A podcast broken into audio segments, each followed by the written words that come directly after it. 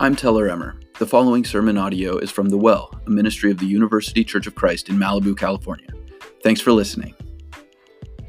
It's good to be back with you this evening. It's good to see this amphitheater filled up with people worshiping God. I love watching from the back as people are just pouring their hearts out before Jesus. So thank you for blessing me like that this evening. Um, before we get started, I want to share a quick story of something that happened to me last Friday after I shared um, my little muscle milk incident here last week. A student approached me on Friday morning and said, Thank you so much for your message last night. And I um, said, Oh, of, course, I'm, I'm glad um, that you enjoyed it. And he said, Well, no, actually, I've been having stomach aches. And your message inspired me to go back and check the expiration date on my protein powder. And turns out it was expired as well. So just saving lives is what I do. That's right, mysterious ways. Practical preaching right there.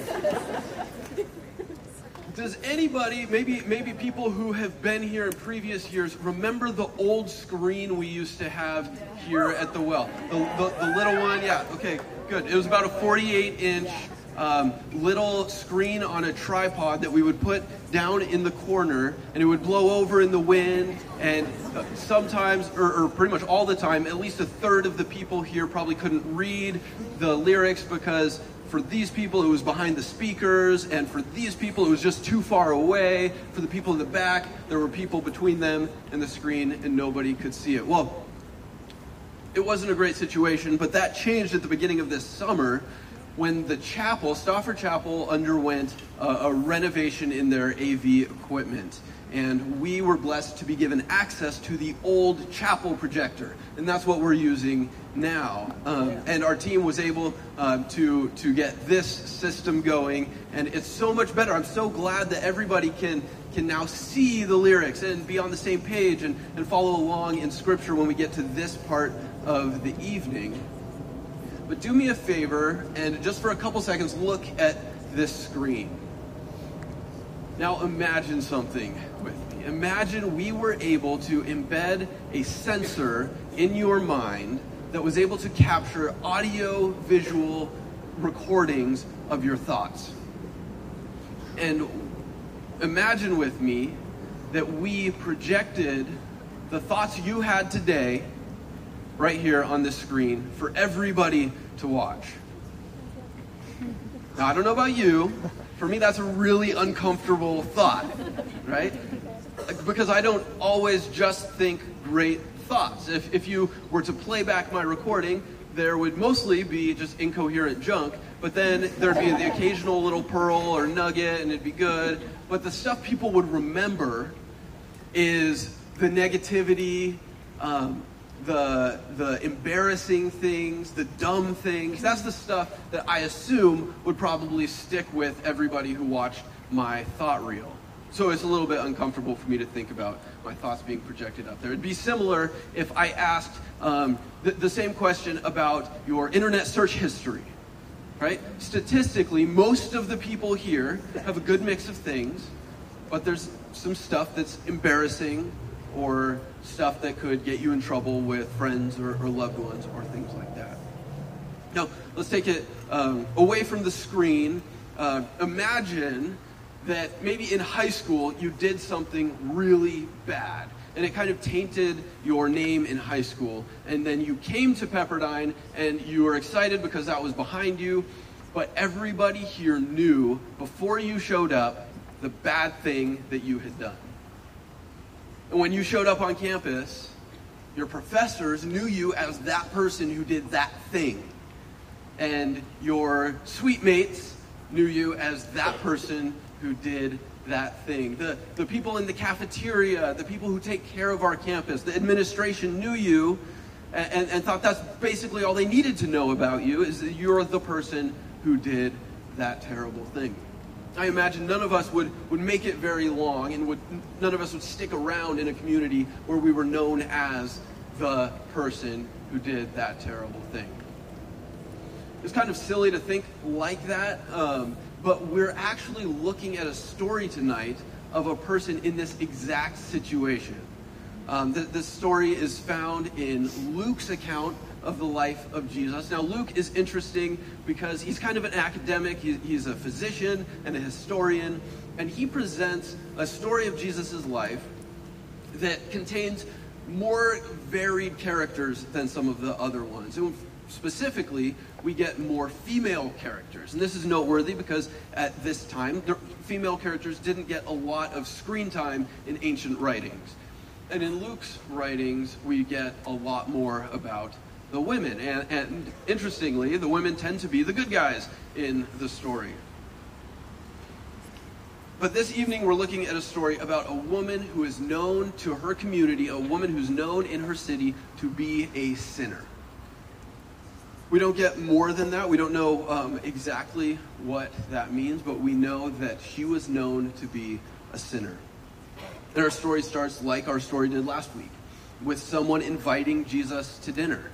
Um, in, in those days, that was a pretty common thing to host a teacher, and this night, the host was named Simon.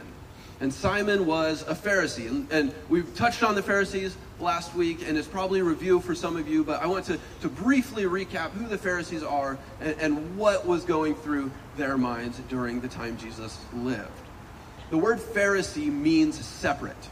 These are people who have separated themselves from the rest of Jewish culture because of the advent of Roman occupation of Israel. So when Rome came and conquered Israel, they brought with them Roman stuff. They brought Roman gods. They brought Roman clothes. They brought Roman parties. They brought Roman foods. And these were things that the Pharisees saw as threats and separated themselves from culture in order to be the true, pure followers of God's law amidst a world that was crumbling into chaos and disarray around them. So this is this is kind of the perspective that Simon has as one of the Pharisees, as one of the separate. Dinner in Israel, when, when a host would invite someone to dinner, it was a little different than we would imagine now as well. Simon invited Jesus over for dinner, but left the door open. Dinners at that point were if you were invited as a teacher to come in, you would come in for a, an evening of, of academic conversation or, or theological conversation. And people would be able to come listen to, to the teacher and the host discuss, maybe debate the finer points of whatever it was, probably in Simon's mind. At this point, it was going to be the Torah. And so it's not weird that there's that our main character is present. Okay, there's there's multiple people who would have come in to listen and to watch and observe this dinner. So she comes in and she's described as, depending on your translation, either a sinful woman or a woman who had li- lived a sinful life. And, and, nowadays it's easy to think, oh, uh, it, it's the Bible, it was written a long time ago, referred to as a sinner, she was probably a prostitute. That, that's a possibility. That very well could be. It might even be likely that she was, but we don't know that for sure. It's never said that she's a prostitute. Uh, and believe it or not, in those days, much like today, there's um, a, a, whole spectrum of different sins that a person could commit besides just prostitution. So we don't know for sure. It's possible. What we do know is everybody knew about it. Her reputation was the sinful woman. So when she showed up at dinner, it wasn't interesting or it wasn't weird that someone showed up at dinner. It's that she showed up in that space because she came to a space where she would not fit in with the religious types who are sitting around discussing theology. Or she would have stuck out like a sore thumb. But we know something else about her. She came prepared. She brought an expensive bottle of perfume to anoint Jesus' feet with as a way to bring him honor and as a way to express her gratitude for being in his presence. This means this is likely not her first exposure to Jesus.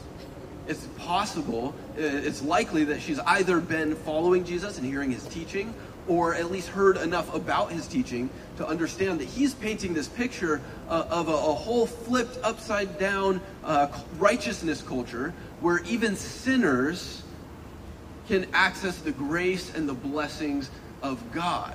And that has changed her life enough to the point where she has purchased this perfume and showed up at this place she doesn't belong to anoint Jesus' feet.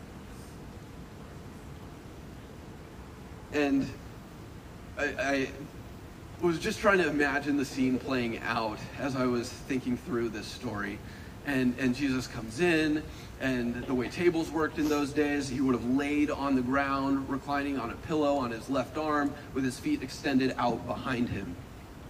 And she would have come up behind him to his, to his feet. And, and as she draws near to this person who is saying these radical things that, that change how she needs to think about herself, she is overcome with emotion to the point that she starts to cry. And as she's kneeling down, trying to anoint his feet with this perfume, the tears are coming down her face and, and landing on Jesus' feet. And as they land on Jesus' feet, they start to leave trails of, of little muddy trails down the soles and tops of his feet. Now, that shouldn't have happened. Jesus' feet should have been clean because the tradition at that time was for a host to welcome an honored guest with a basin of water and a slave to wash their feet for them. But Simon didn't do that when Jesus came in.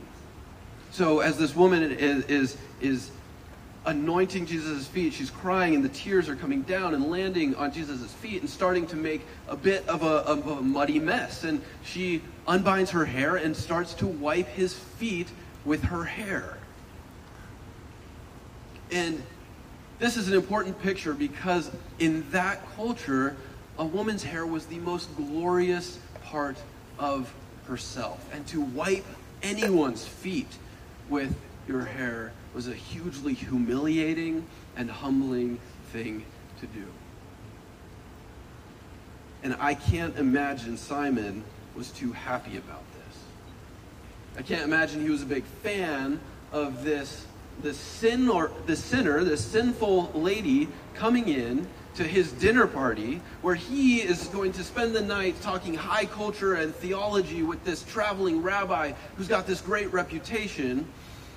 And this lady comes in and is making this embarrassing, scandalous scene that's distracting everyone from the meat of the message, the meat of the conversation that Simon is trying to have with Jesus. But the fact that it's happening and it's playing out this way tells Simon everything he needed to know about Jesus.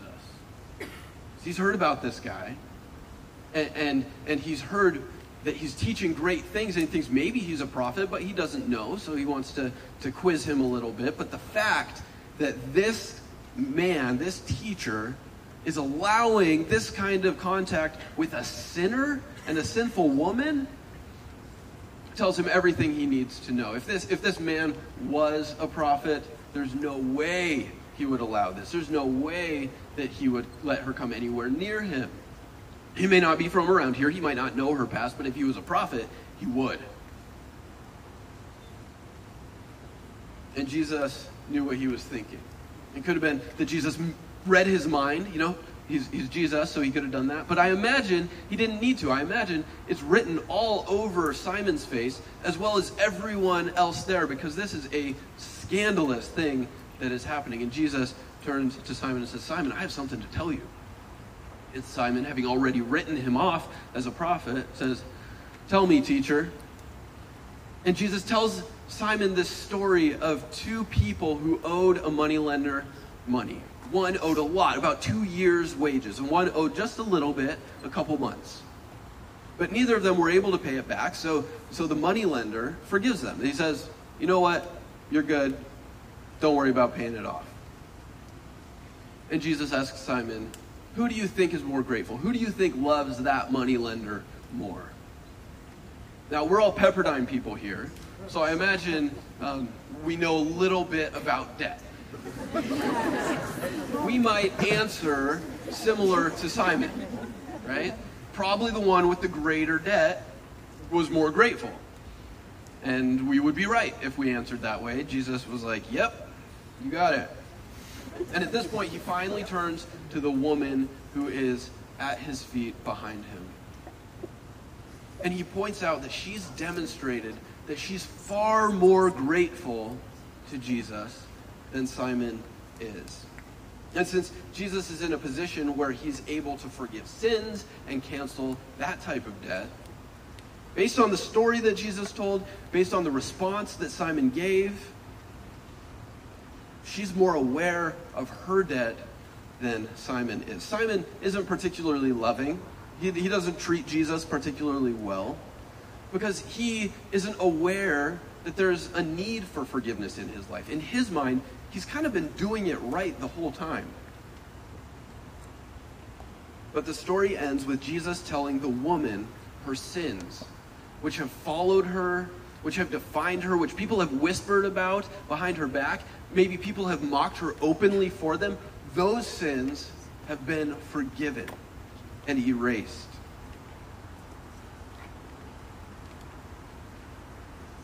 And as we think about getting real this semester, this woman has given an amazing example of recognizing the problem, recognizing the sin in her own life, owning it in front of others, and bringing it to Jesus, trusting that His perfection, His grace, His divinity will erase and, and, and consume all of that from her life. Simon, on the other hand, has not gotten real with himself. He doesn't see the need for forgiveness, so he doesn't see the need to love. Now, contrast this with the woman who knows she tends to make bad choices choices that hurt God, choices that hurt people. But she loves him so much that she's willing to get real in front of other people. She enters into a place where her sins are up on the big screen for everyone to see, and everyone there is judging her harshly for the things she's done. But she's bold enough to show up and to receive her forgiveness from Jesus.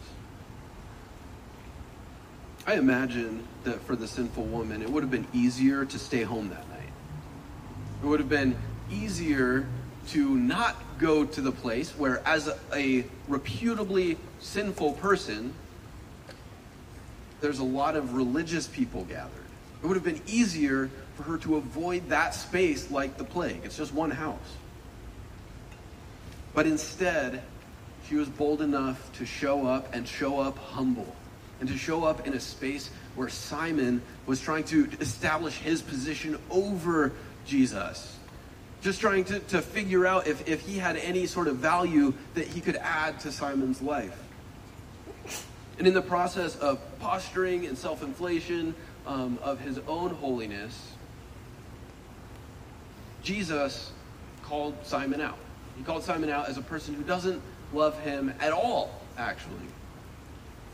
And he, in that room full of religious people, points to this sinful woman as an example as, as something that they should emulate for her repentance, not judge based on things that she'd done.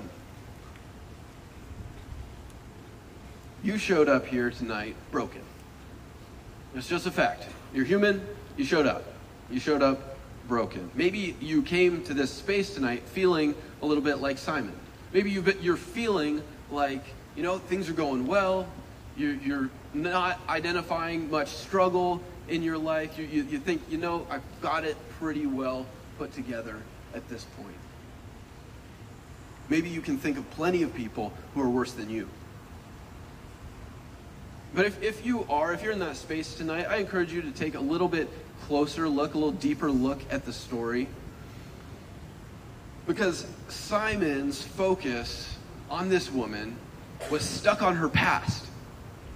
Simon's focus was stuck on what he knew about this woman's past, so much so that he missed the transformation that had occurred in her life that had brought her to the feet of Jesus. And in the middle of her repentance, and in the middle of this moment where she is broken and trying to turn it all around, Simon's judging her based on what she has done in the past.